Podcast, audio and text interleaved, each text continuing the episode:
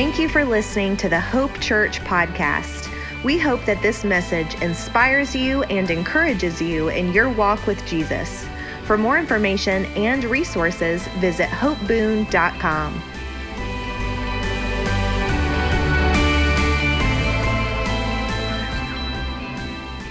Oh, what a great day it is to be together this morning in the house of the Lord. How many of you are happy in this place today? Thank you, sir. Amen, amen. Thanks, man. Appreciate it. Oh, man, what a great day. Hallelujah. I want to say good morning to you and welcome. If this is your first time with us here at Hope Church, we're so thankful that you're here. We believe that God's got something in store for you this morning. If you're expecting God to speak to you today, anybody? Come on, let me hear you. Are you expecting God to speak to you this morning? I know I am. Praise God. Amen. Well, if I have not met you yet, my name is Joshua Thurman. My wife Brienne and I are the pastors here at Hope Church, and we're so thrilled to be with you today and to be in the presence of God together. Amen. I have a couple things I want to share to, with you this morning um, as we get into the Word together. Amen. Um, couple of couple of just real quick things I want to say, and then I'll jump into what I want to talk about with you this morning. Um, two things I want to bring your attention to. The first one is uh, Vision Sunday, which is coming up February 5th. How many of you are excited about that? Yeah. Um, I can tell you this year, you know, we've been doing Vision Sundays now at the beginning of February for, I don't know, four or five years now, three, four years, something like that. And um, every year it's something special. Every year the Lord gives us a word that we can stand on for that year. Every year God gives us something that is significant. What I can tell you uh, is that this year it's different. There's something about it that's, that's special and, and feels more significant. God is drawing my heart as the pastor back to some of the things that he spoke to my heart and to my wife's heart uh, many years ago before we even moved to Boone and before we even came to start this church. Uh, it's as though God's reminding me of some things. And I'm here to tell you that when we talk about Vision Sunday on the 5th, it's not just going to be vision for 2023, it's vision for Hope Church. It's vision for the destiny that God has placed in this body of believers. And I believe you're a part of it. If you call Hope Church home, then I want to I want to tell you, you need to be here for Vision Sunday. Amen? So let's plan on that. That's February 5th. And then uh, February 11th, the Saturday following February 5th, is our Grow Day. Uh, we did Grow Day. We launched Grow Day last year.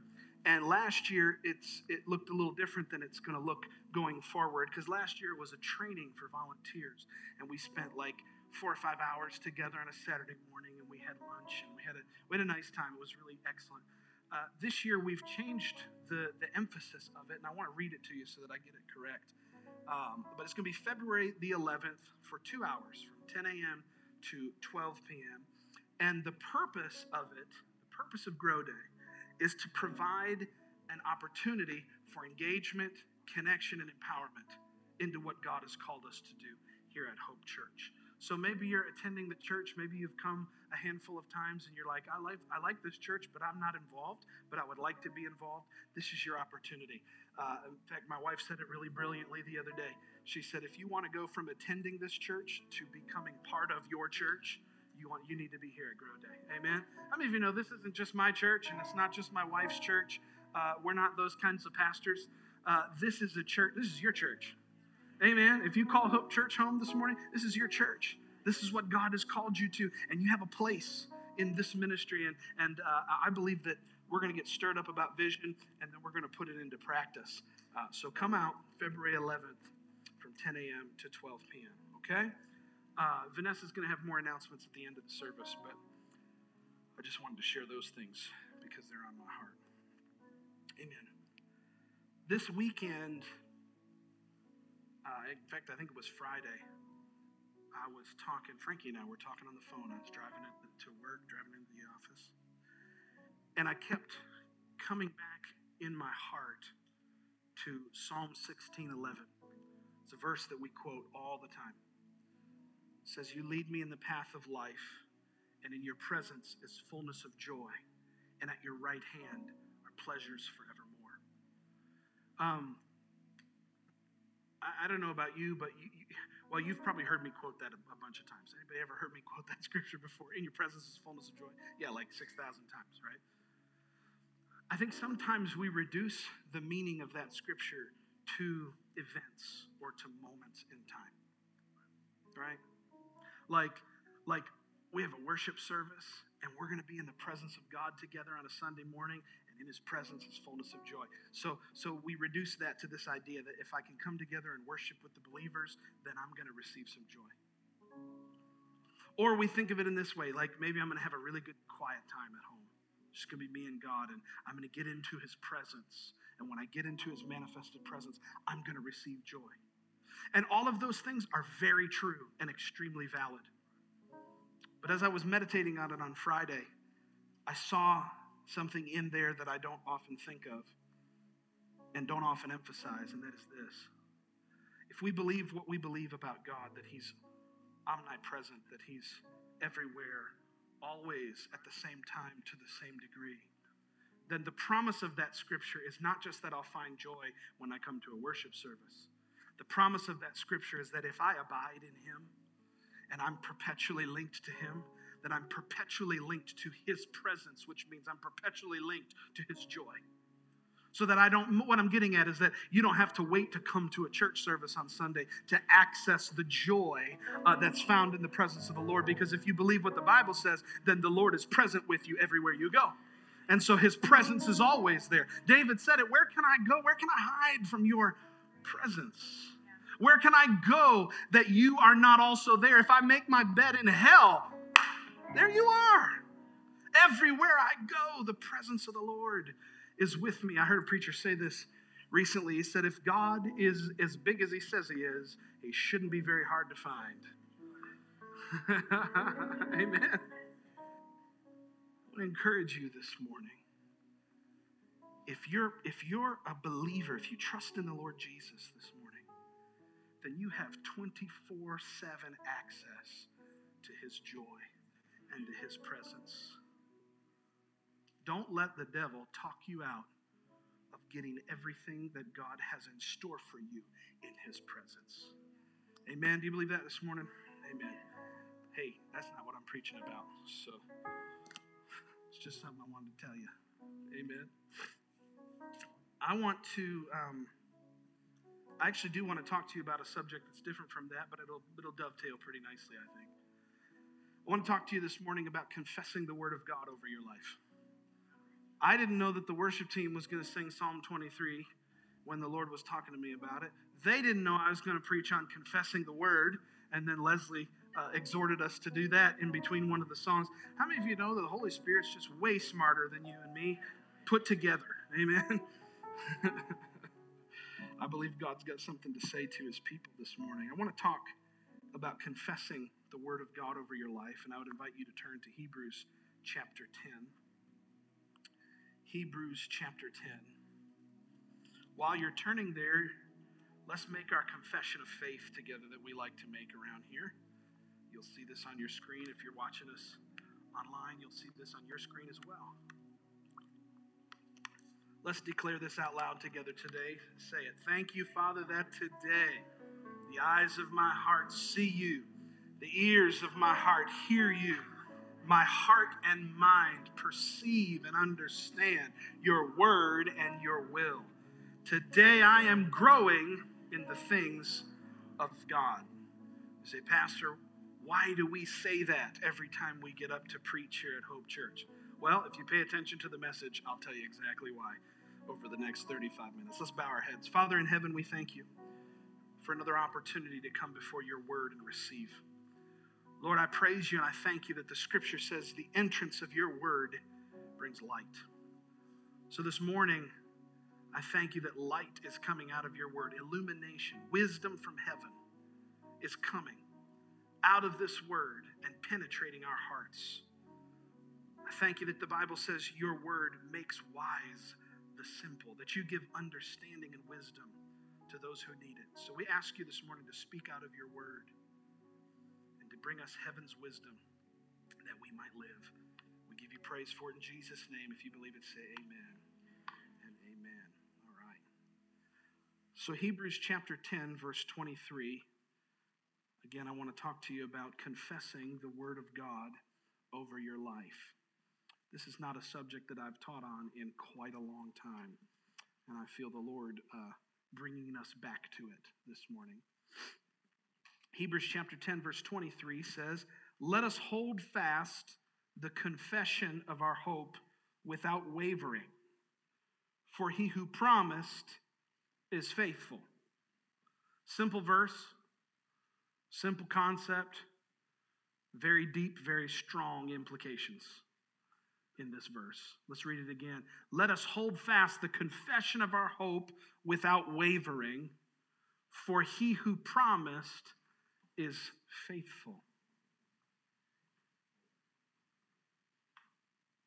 I want to draw our attention this morning to the importance, I'll say it that way, the importance of what it is that we as believers are confessing and saying about God, about ourselves, about our families, about our lives.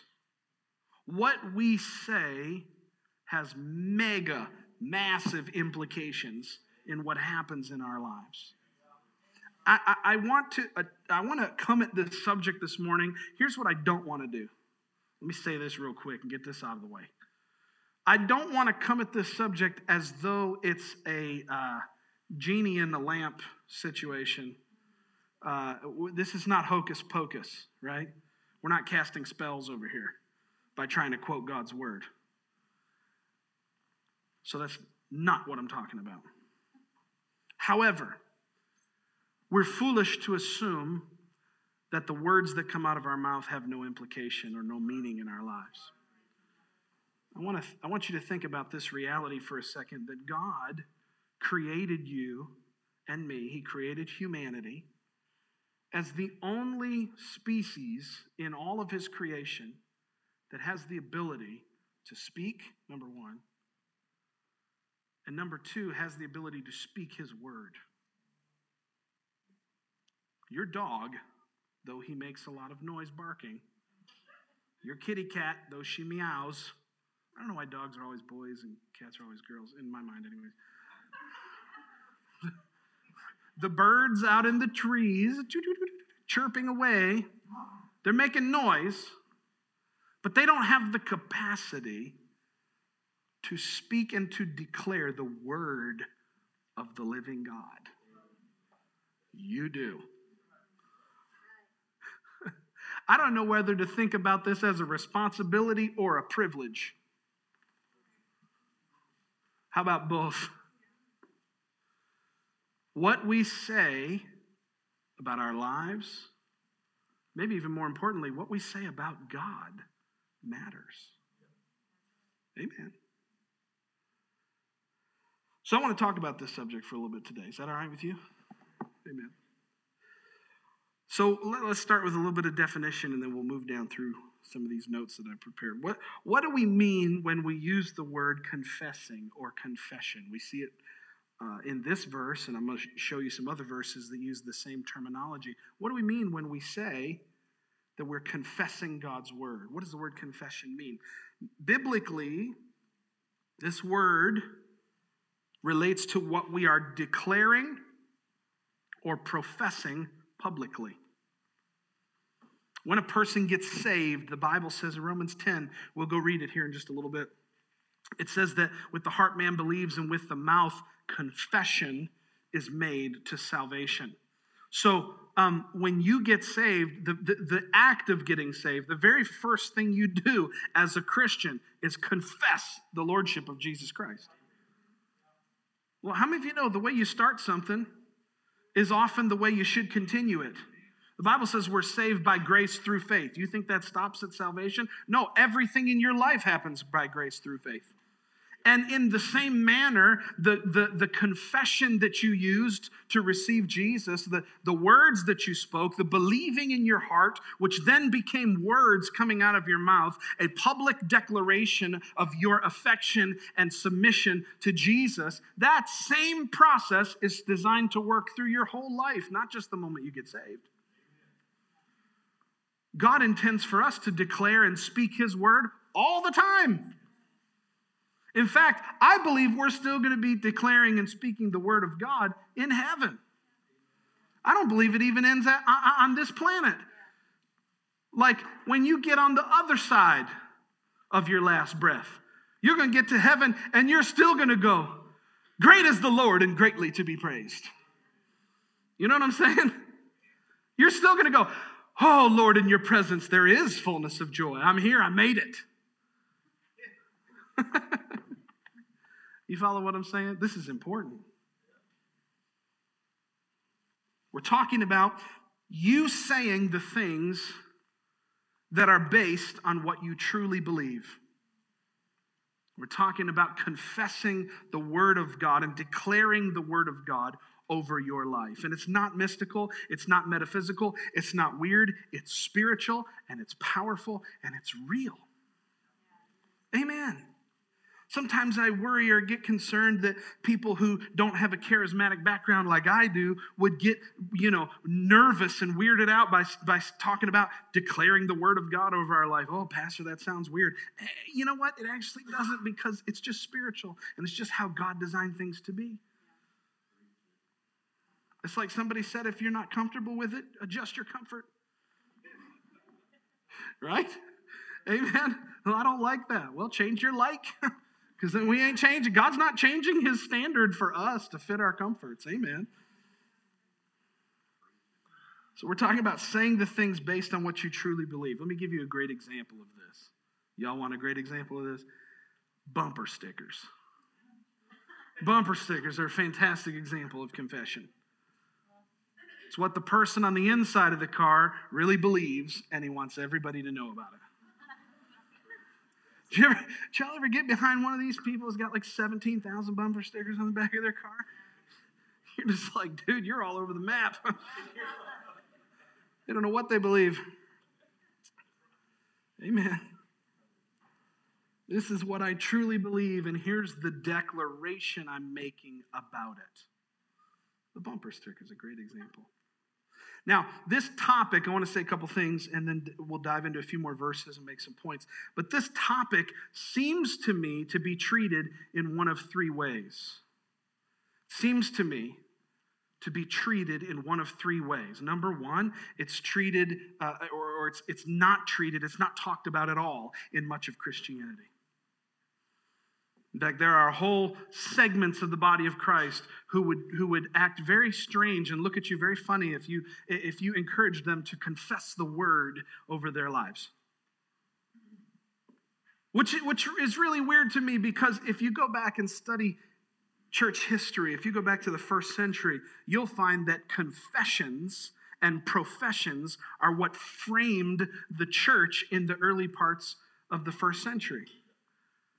There were creeds, things like the Apostles' Creed. You ever heard of the Apostles' Creed before?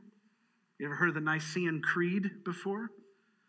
The church was founded on the basis of this collective group of people having a unified declaration of what it was that they believed. And over time, over the centuries, that has changed. So you get to the point now where a lot of Christians don't even talk about or don't even think about confessing what they believe. It's like, it's, it's almost become something that we hide. Like, I, I believe in Jesus, and I'll talk about it when I'm at home with somebody I really trust. I don't really want to talk about it in the public. I don't want to make anybody feel weird. So, this idea of confession either doesn't get talked about, or, this is number two, it gets so overly emphasized Confession is so emphasized and so nitpicked over that people get afraid to say anything because they're nervous that they're going to say something wrong. Anybody relate to that? I know I do. And then there's a third example or a third way that this topic seems to be addressed.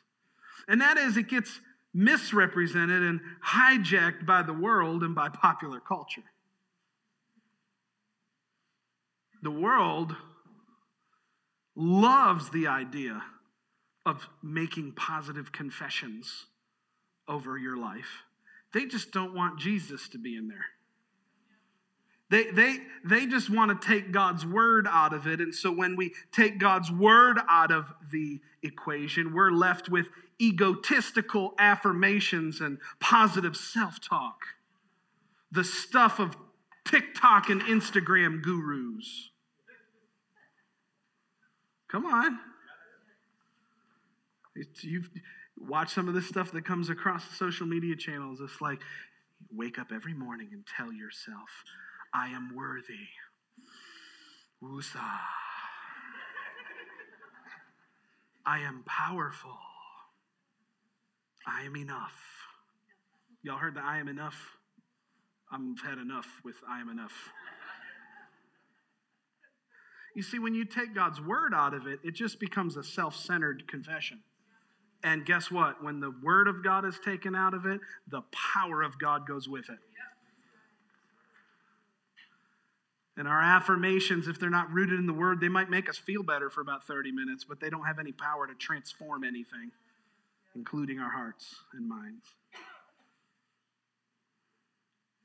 So, so we go to the word then. If this is such a big topic and if it is so important and we if it's worth our conversation, what does the Bible say about it?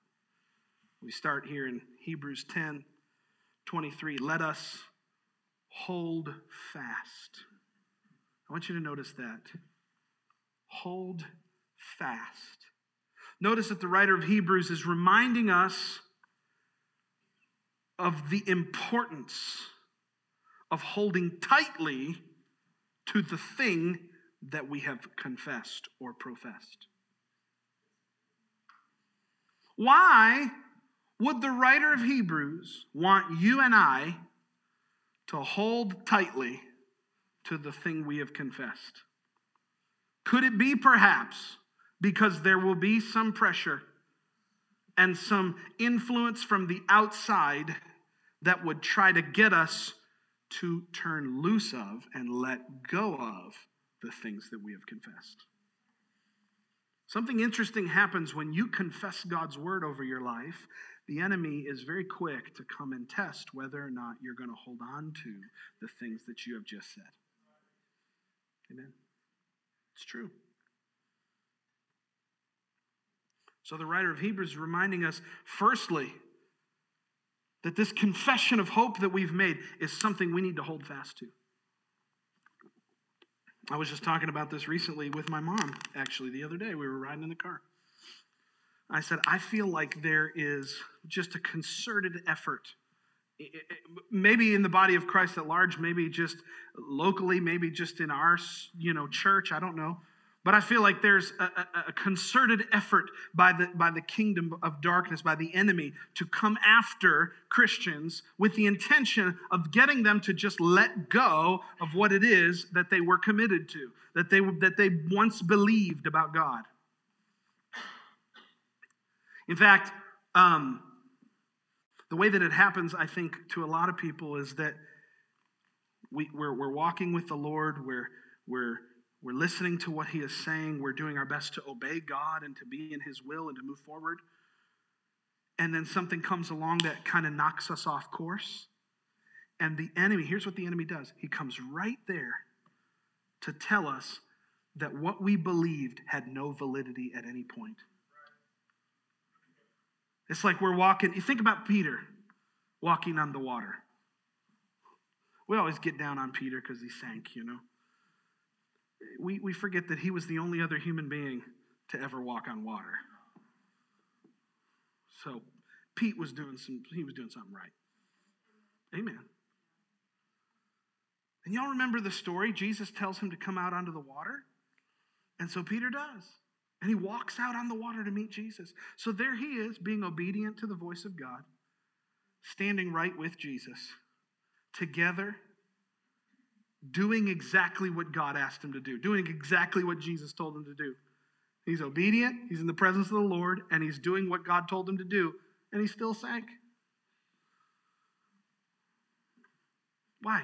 Because just for a moment, he took his eyes off Jesus and that was the opportunity for him to just sink but but but the story doesn't stop there the story is so redemptive Because the Bible says immediately Jesus grabbed him. He cried out to the Lord, and immediately the Lord scooped him back up. And then they walked on the water together again. They had to get back to the boat. Jesus wasn't wet, they didn't swim. they got back in the boat. What is the thing that Jesus asks Peter? He says, Peter, why did you have little faith? The word little in the Greek there could be translated short. In other words, Peter, you believed me. You were we were walking on the water together, bud. You were trusting me. You were walking by faith, Peter. Why, why did you not hold fast? Why'd you let go for a second? You see, the devil will try to get in your head and convince you when things get difficult that the faith that you have had for the things of God was totally invalid and that Jesus isn't even real. And what were you doing trying to trust in a God that you can't see? Anybody ever had words like that come into your mind when things get tough? Come on. I'm here to tell you hold fast to the confession of our hope. Why? Why can I hold fast? Because Jesus is faithful. He who promised is faith. Jesus was right there to grab Peter when, when, when the going got tough. You can have confident trust. You can hold on to and cling to the things you have confessed. Why? Because not because you're faithful, because he's faithful. Oh, come on. If you believe that, give me a better amen. Hallelujah. So let me ask you this question what are we confessing? The writer of Hebrews says that it's the confession of our hope. We know from previous studies and understanding that the word hope means earnest or intense expectation. So this says that we should hold fast to the confession of that which we're expecting. So, what are we confessing? I'll tell you exactly what we're confessing God's holy, powerful, written word. You want to confess something over your life? Confess the Word of God, not the latest mantra. Amen. Not the latest TikTok influencer statements of affirmation. It's time to confess the Word of God. Joshua chapter 1, verse 8, best book of the Bible for unrelated reasons. Joshua chapter 1, listen to this, it's so good. I make that joke every time I turn to the book of Joshua, and somebody laughs every single time. I will keep making it. Joshua chapter 1, verse 8. Just listen to this. This book of the law shall not depart from your mouth, but you shall meditate in it day and night, that you may observe to do according to all that is written in it. For then you will make your way prosperous, and then you will have good success. He goes on in verse 9 to say, Have I not commanded you be strong and of good courage? How are you going to be strong and of good courage? You're not going to let this book of the law depart from your mouth. You're going to meditate in it day and night. I'm getting a little concerned that the Word of God has begun to depart from our mouths. When I was a kid growing up, we used to, we used to talk about and hear about confession a lot. What are you saying? What's coming out of your mouth? Are you speaking the word or are you speaking the circumstance? Are you speaking God's word and his promises, or are you, are you yielding to doubt and unbelief? Are you speaking the doubt thoughts that come to your head, or are you speaking what the word of God says? I heard that a lot growing up. And I'm a little concerned that we don't talk about it a whole lot anymore. But we should. Because the writer of Hebrews said that we're supposed to hold fast to these things. And could it be that the weariness that we experience and the weariness that we feel uh, going to battle every day, getting up and going to work and going through the grind and dealing with issues in our marriages and dealing with issues in our family and, and, and trying to address the political climate in the, in, the, uh, in the world and trying to address all these different issues that we're faced with every day? And there's, we're bombarded by all kinds of media and advertisements and thoughts and, and desires and just stuff coming at us all the time. And it gets hard to stay strong if you're trying to deal with that in your own strength. Could it be that maybe we've not held firm and held tightly to the Word of God and let it influence our confession?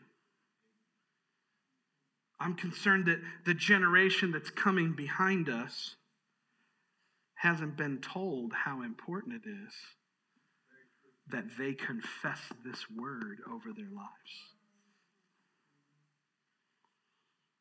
In fact, I think we live in a world where words have become so casual that people assume that words are meaningless. We've been we've we've seen it in the world so frequently people who say one thing and do something else. Maybe we've even been those people that have said one thing and done something else. We've watched people, men, women, that are not living up to the standard of their own word. And so what happens is words just sort of seem to become meaningless to us. But the reality is, God still thinks very highly of words, He created them. Yeah. Leslie quoted it this morning death and life are in the power of the tongue. That doesn't change just because society starts to discount the, the reality of how important words are. Y'all with me? I'm going somewhere. it's time for a a generation that will stand up and reclaim the value of confessing God's word over their lives, their marriages, their families, their, their careers, their decisions, their, their church, their community, their friends. Hallelujah. The Word of God, it is the source of life and creation. Everything God created came from words. I, I don't have time to get into all of this, but I was going to talk a little bit about the difference between the word logos and rhema, and it, it, would take too long, and I don't have enough time. I've already spent enough time talking about things. But maybe we'll come back to it next week. Maybe we'll talk about it a little further. But the word of God, as long as it remains a thought and never leaves the mind of the person thinking it, it stays locked in their head, right? You ever have a thought? Anybody? It's not a trick question. I mean, it's just, yeah. You ever, you ever had a thought? Yeah, okay, yeah. You're probably having some right now about me. okay. have you ever have you ever had a thought that just stayed a thought that you didn't say anything about? Yeah, all the time, right? Especially if you exercise good restraint, right? I have all kinds of thoughts I haven't shared. If they only knew what I really thought of them. No, I'm just kidding. Um, no, as long as that thought stays in your head and doesn't leave your mouth, it's just a thought. But when it comes out of your mouth, it now has some power behind it. It becomes actionable. It's, it's like the difference between a country or a nation that's plotting an attack versus a nation that has openly declared war. There's something significant about declaration and declaring things. You say you're getting metaphysical, Pastor. No, I'm just looking at the Bible. Amen. We're just looking at the Bible. The Bible takes confession and or, profession. If you read it in the in the King James, you might see the word profession instead of confession. It's the same Greek word. But the Bible takes it so seriously and it instructs us to do the same. Hold fast. Don't let go of the things you've declared. Why? Because Jesus is faithful. Let's look at a couple quick additional verses so we can drive this thought home a little bit. Romans chapter 10, verse 10. I quoted it to you a little bit ago, but it's worth looking at. Romans chapter 10, verse 10. This is exactly how you got saved, by the way. If you're a Christian this morning, if you're not a Christian, we'll give you a chance at the end of the service to confess your love for Jesus. Amen. Romans chapter 10, verse 10 says, For with the heart one believes unto righteousness, and with the mouth confession is made to salvation. 1 Timothy chapter 6. We read this verse last week when I talked to you about fighting the good fight of faith. Look what it says in verse 12 Fight the good fight of faith, lay hold on eternal life, to which you were also called, and have confessed the good confession in the presence of many witnesses. What's he talking about? He's saying, Timothy, there's coming a day where there's a fight that you're going to have to fight to stay in faith. And when that day comes, I want you to remember the confession that you made. I want you to remember that you declared that Jesus was Lord over your life. When the going gets tough and the pressure comes in, I want you to remember the confession that you made. Hold fast to what you said about the Lord. Hold fast to what His Word says about you. Hallelujah. We flip over just a couple pages, and, and, and the writer of Hebrews is going to town. Hebrews chapter 3. He mentions this word confession three times in the book of Hebrews. Hebrews chapter 3, verse 1. Therefore, holy brethren, partakers of the heavenly calling, consider the apostle and high priest of our confession, Jesus the Christ. Jesus is the subject of our confession. Oh man, when I when I confess God's word over my life, I want you to get this. When I confess God's word over my life, I'm confessing the faithfulness of Jesus. I'm not I'm not rubbing a lamp trying to get a genie to do something for me. I'm not, you know, this isn't Harry Potter and it's just, you know, abracadabra. No, this is I'm confessing the word of the living God which is giving testimony to Jesus the Christ. Wow. Consider the apostle and high priest of our confession. See, when, when you go to the Word and you begin to consider what the Bible says about you, and, and you begin to get the boldness to say, if the Bible says that about me, I'm going to say it about me too, and you begin to do that, you need to consider that Jesus is at the center of all of that. You go to the very next chapter, Hebrews chapter 4, verse 14 was one of my the scripture was in the liner of my Bible when I was in Bible school. I used to I used to think of and quote the scripture all the time. Hebrews chapter 4, verse 14. Seeing then that we have a great high priest who has passed through the heavens, Jesus, the Son of God, let us hold fast our confession. Are you sensing a theme? Why do we need to hold fast? Because there's coming a day, my friend, and you may have already experienced it. I'm sure we all have, to varying degrees and varying times in life. There are coming days, there are moments where we're going to be tempted to let go of that which we have confessed. And I'm joining with the writer of Hebrews this morning to tell you don't do it. Hold fast double down.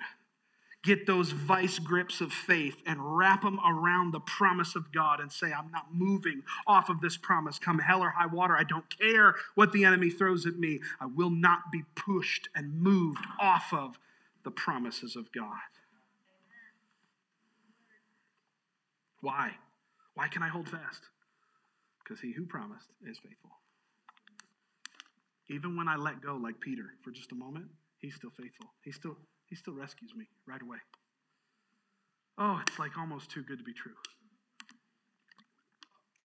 Hallelujah. So, practically speaking, you see what I did there? Some of you will get that later tonight when you're brushing your teeth. Practically speaking, let me give you three thoughts. Three thoughts, okay? Three thoughts. Confession is the best way if you're taking notes, write these down. Number one, confession is the best way to get God's word into your heart. It's the best way. It's better than just reading the scripture. Now, reading the scripture is not bad. And, you know, if you're on a crowded subway, just read the Bible. It's fine. You even, thus saith the Lord God of Israel. You know, and everybody turns and looks at you like you're a weirdo. You don't have to do that.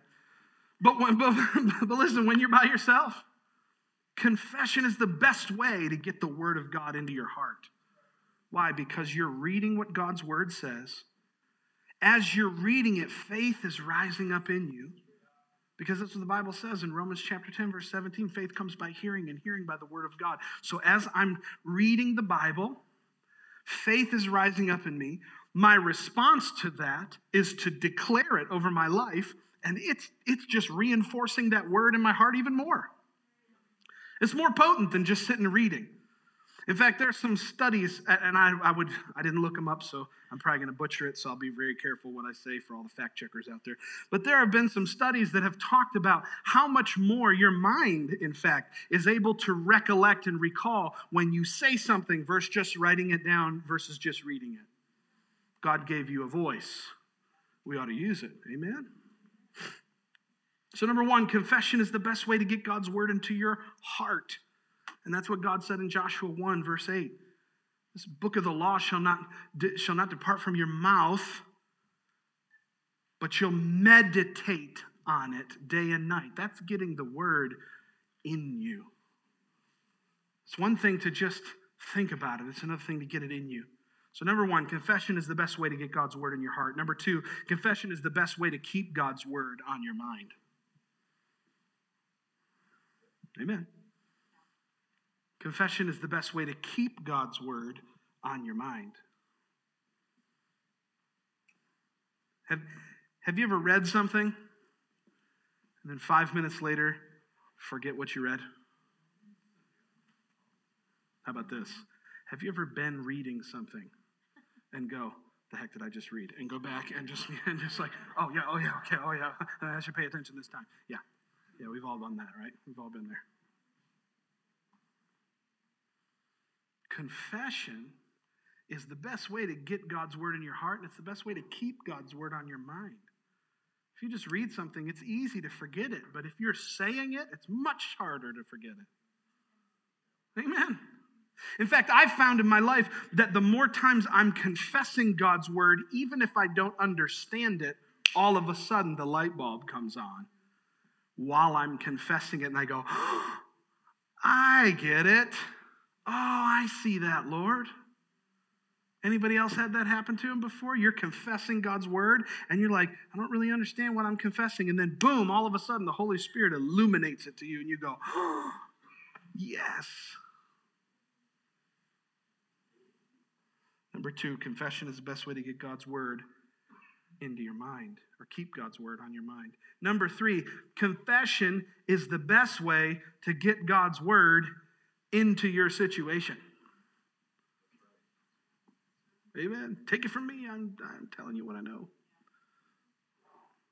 Confession is the best way to get God's word into your situation. Do you know that Jeremiah chapter 1, verse 12 says this? It says that God is watching over his word to perform it. God is watching over his I, I want to tell you how highly God thinks of his own word. The book of Psalms says in Psalm 119, uh, My word I have elevated above my great name. It's pretty wild. It says in verse 45, uh, I believe it's verse 45 of Psalm 119, Thy word, O Lord, is forever settled in heaven. God, uh, God is so committed to his word that he settled it once and for all in heaven, that he has exalted his word above even his great name. This thing is so important to God, needs to be important to you too. So, how's the best way for you to get this word to start influencing your situation? Speak it, declare it, confess it. Let your heart agree with what you're reading and then have the boldness and the faith to say, you know what? I believe that. I'm going to talk about it. I'm going to speak it. I'm going to declare it.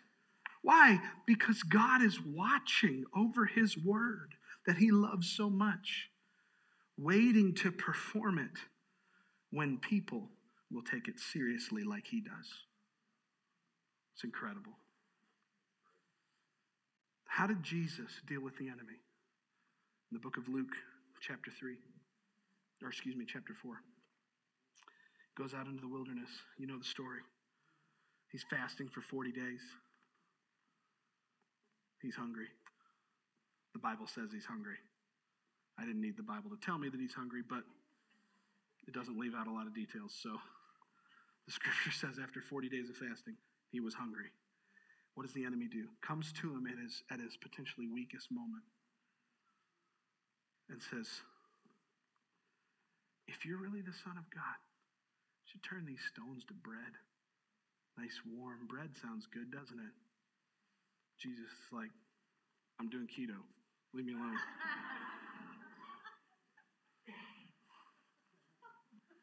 Sorry, devil, I'm paleo. Not going to work this time. No, what does he do? He says, It is written. And then the devil comes with another temptation, and Jesus answers by saying, It is written. Every time the enemy came with pressure and with temptation to try to push Jesus off of his purpose, to try to derail the Son of God, he answered with the Word. My friend, can I ask you a question? If Jesus needed to answer his situation with the Word, what makes you think you're going to do it any differently and have better success than Jesus?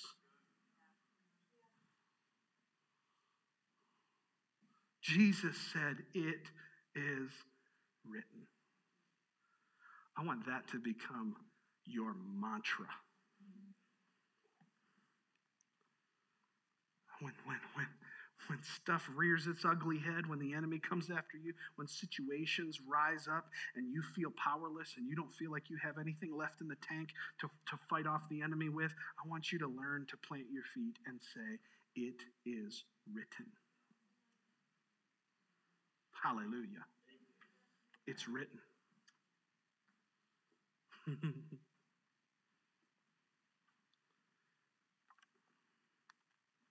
and, and listen, don't let the enemy give you that number that he tried on Peter that we talked about earlier, where, where, where you have that idea come floating through your mind, and he tries to sell you on this idea that you didn't have any faith to begin with. Because I'm here to tell you, man, I've, I've walked with the Lord most of my life. I was raised in a Christian home, Christian parents who believed the word and taught us to believe the word as well.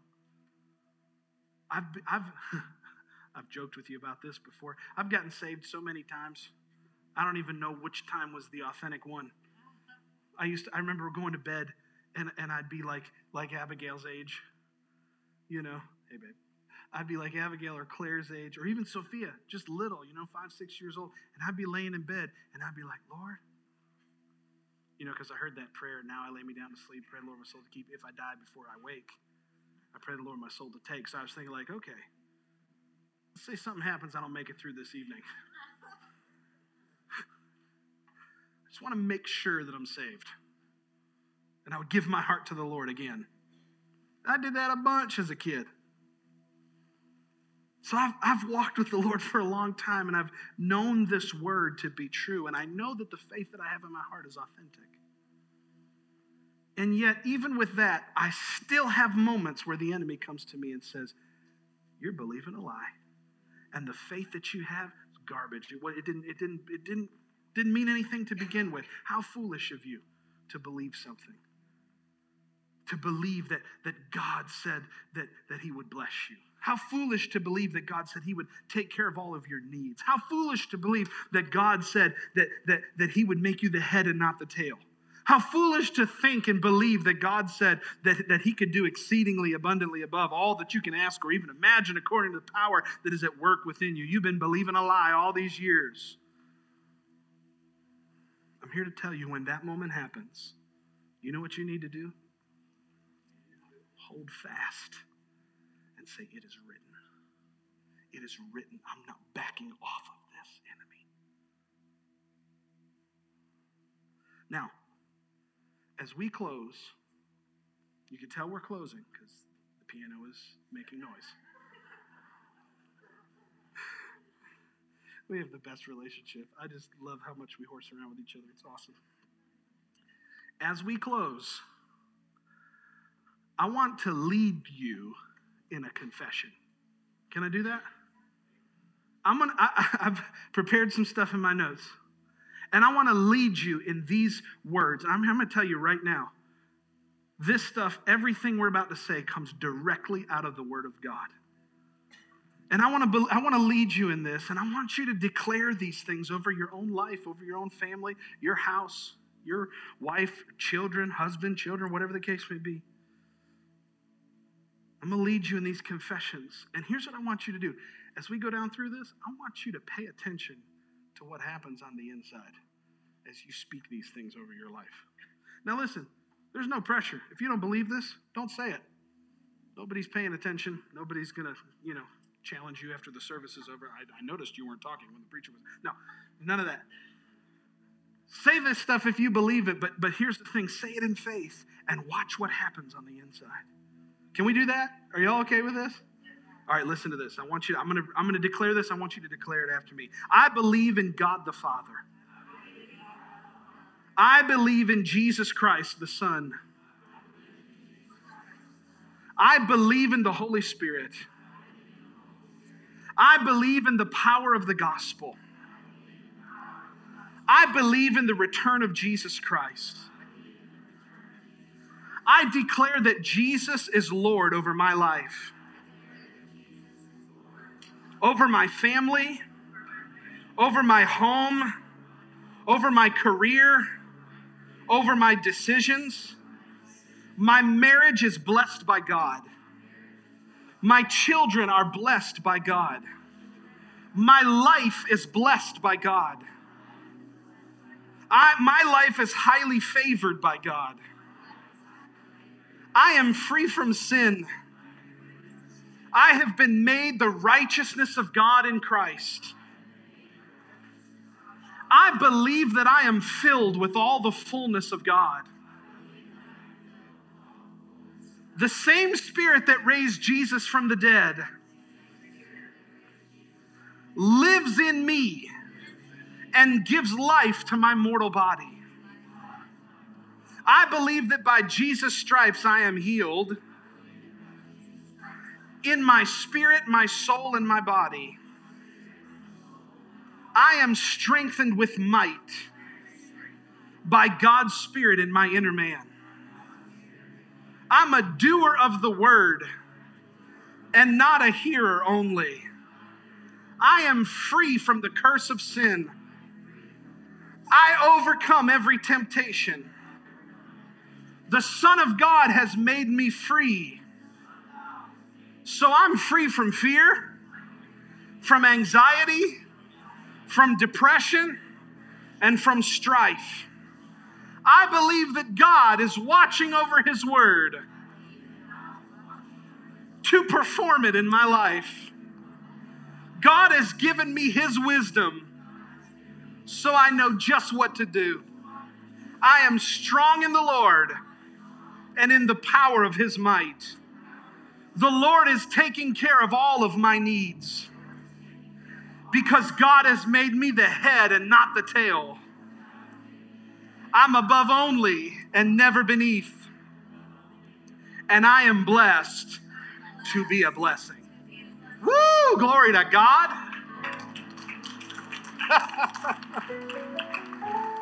Come on, doesn't that do something to your faith on the inside?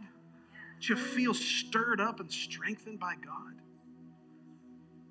You see, everything that I just had you quote is directly out of the Bible, and every single one of those things is a promise that God has made you. There's like 600 more of those in this scripture. You say, Pastor, I don't know. That feels weird. It feels strange. I don't know if I like doing that. I don't think I had, you know, I tried that once and I didn't have good success with it. Okay, Peter. Let's get out of the water. Let's walk back to the boat. And let's get back to business. The Word of God, the Bible says, is living and powerful and sharper than any two-edged sword.